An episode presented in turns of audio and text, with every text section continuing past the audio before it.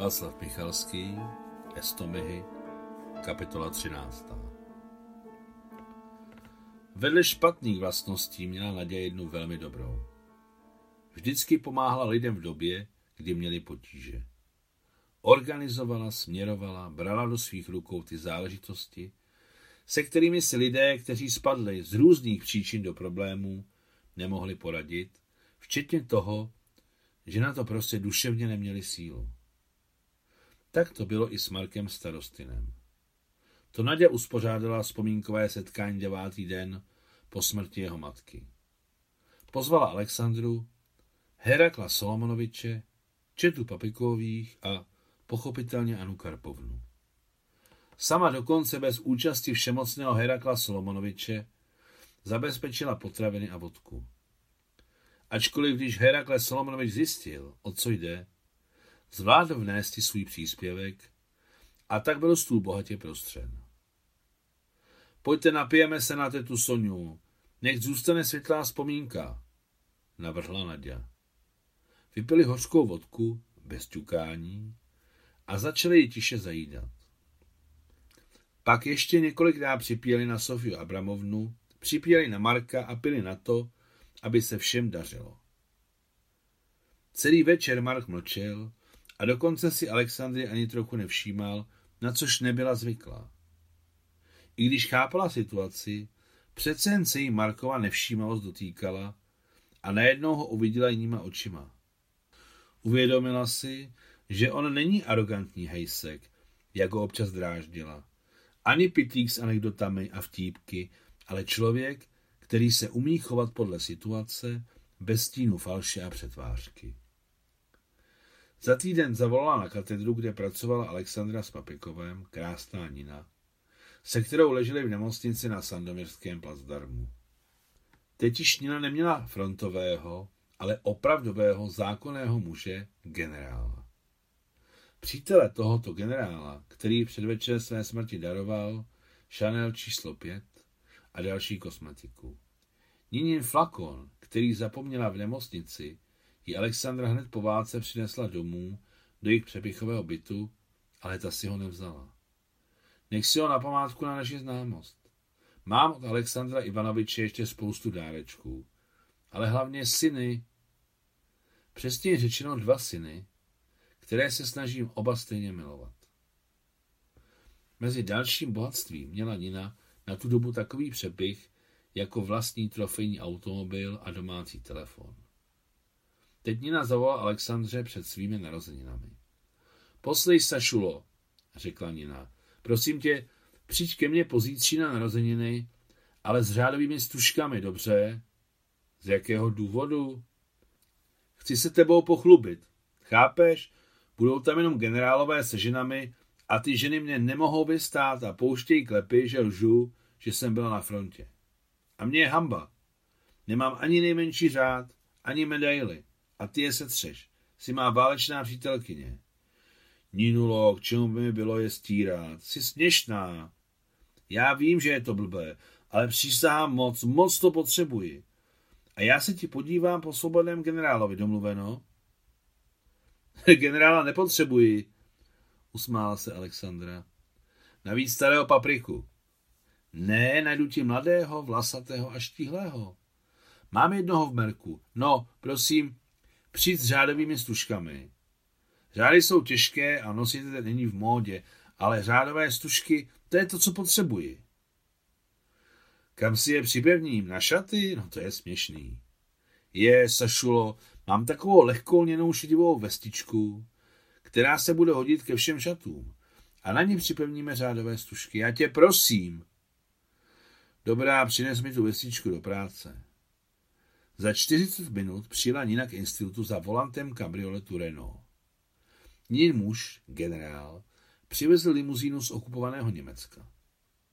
Tehdy povolovali generálům vyvážet trofejní zboží a mnozí to využívali. A nejen generálové, ale i důstojníci a vojáci. Někdo to vyvážel v uzlíčcích, ale někdo na vagóny a dokonce i vlakovými soupravami. Přitom naši zpravidla tahali techniku a vetež, ale američtí spojenci nejvíce vědecko-technickou dokumentaci, papíry a dokumenty všeho druhu. Takové trofeje zaujímaly málo místa, ale měly nedozírnou cenu. Máš tak krásné auto, rozplývala se Alexandra, která měla pro osobní auta slabost. Německé? Ne, francouzské Renault. Renault, to jsou čtyři písmena. A na autě je psáno sedm. Asi to tak je, ušklíbla se Nina. Zřejmě kapitalisté nevědí, co upama dělat a písmena navíc, co jim ukradená. Auto mělo zářivě bílou barvu. Blízkalo se niklem, vypulírovanými křídly, kapotou a velkými reflektory. Nina vypadala vedle luxusního auta taky luxusně. V dobrém životě se jí dobře dařilo. Měla zářivě hnědé oči, překrásnou barvu tváře a trošku přibrala, ale pořád byla hezky stavěná. A hlavně zůstala sama sebou, tou stejně krásnou Ninou z nemocničního pokoje na sandoměřském plazdarmu. Byla veselá a při komunikaci příjemná. Před nikým si nehrála na generálskou paničku. Alexandra si vysoko cenila Nininy přirozené jednoduchosti, nikoli v té, která je horší než krádež, ale té, která je vzácná a nemá i mnoho lidí. Mohu si ho pohladit? Zeptala se jako dítě Alexandra a ukazovala očima na auto. Tolik se jí chtělo pohladit kapotu a křídla auta, jako by potkala někoho z rodiny.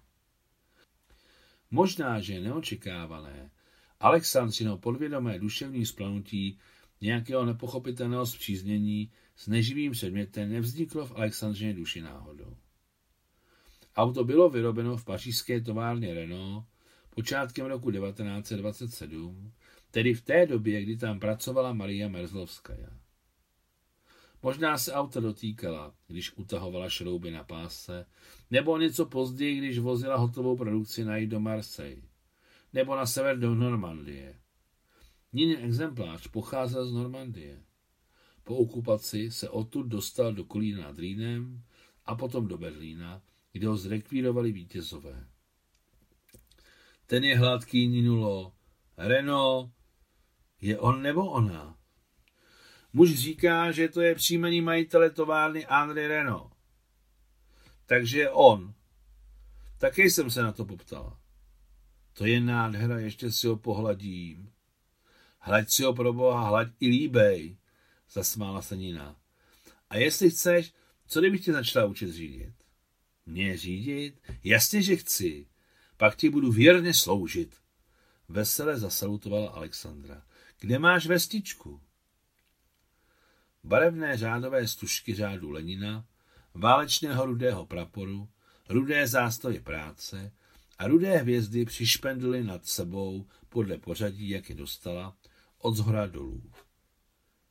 Vznikl barevný obdélníček, který nebyl moc velký, asi jako silná brož. Ale pro ty, kdo se vyznali, byl více než přesvědčivý. Hezky jsme ty stužky přidělali, moc pěkně, více šulo. To ti generálové teď budou koukat. Sedej, jedeme. Rovnou teď? Skočím se papikovi omluvit, stejně nemám co dělat, on mě pustí. Za čtvrt hodiny Nina s Alexandrou již jeli v otevřeném bílém kabrioletu prázdnou letní Moskvou. Tou Moskvou po jejich centrálních ulicích jezdily osamělé osobní automobily s intervalem minimálně 200-300 metrů. Jezdili jen po centru, na okraj města nevyrazili. V těch letech byla kriminalita v Moskvě velmi vysoká a s dvěma ženami se mohlo stát cokoliv, i v luxusním automobilu. Sleduj mě, Sašilo, už se řadit. To umím. V nemocnici jsem hodně jezdila. Naučil mě to náš řidič Piotr Michajlovič. Ten, se kterým jsme potom najeli na minu. A kdybychom na tu nášlapnou minu nenajeli, možná bych tě neznala. Když to umíš, sedí si za volant. Nina hbitě zastavila auto, aby stoupila, aby Alexandře uvolnila místo za volantem. Velmi dlouho už nepocitovala takové opojení, jako během těch dvou hodin, co jezdila po Moskvě pod vedením krásné Niny. Proč tak záříš? Přijal ti do institutu? Vzrušeně přivítala dceru Anna Karpovna. Kdyby do institutu, mami, Nina mě nechala řídit své luxusní auto. Představ si to, mami. Jezdila jsem sama po Moskvě. Bože můj, řekla mírně přidušeným hlasem Anna Karpovna. Jak se to všechno předává z jednoho na druhého? Od koho se to předává? Komu? Tobě. Od otce.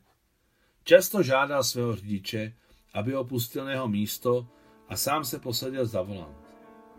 Miloval řídit auto jako kluk. To znamená, že to máš rodové.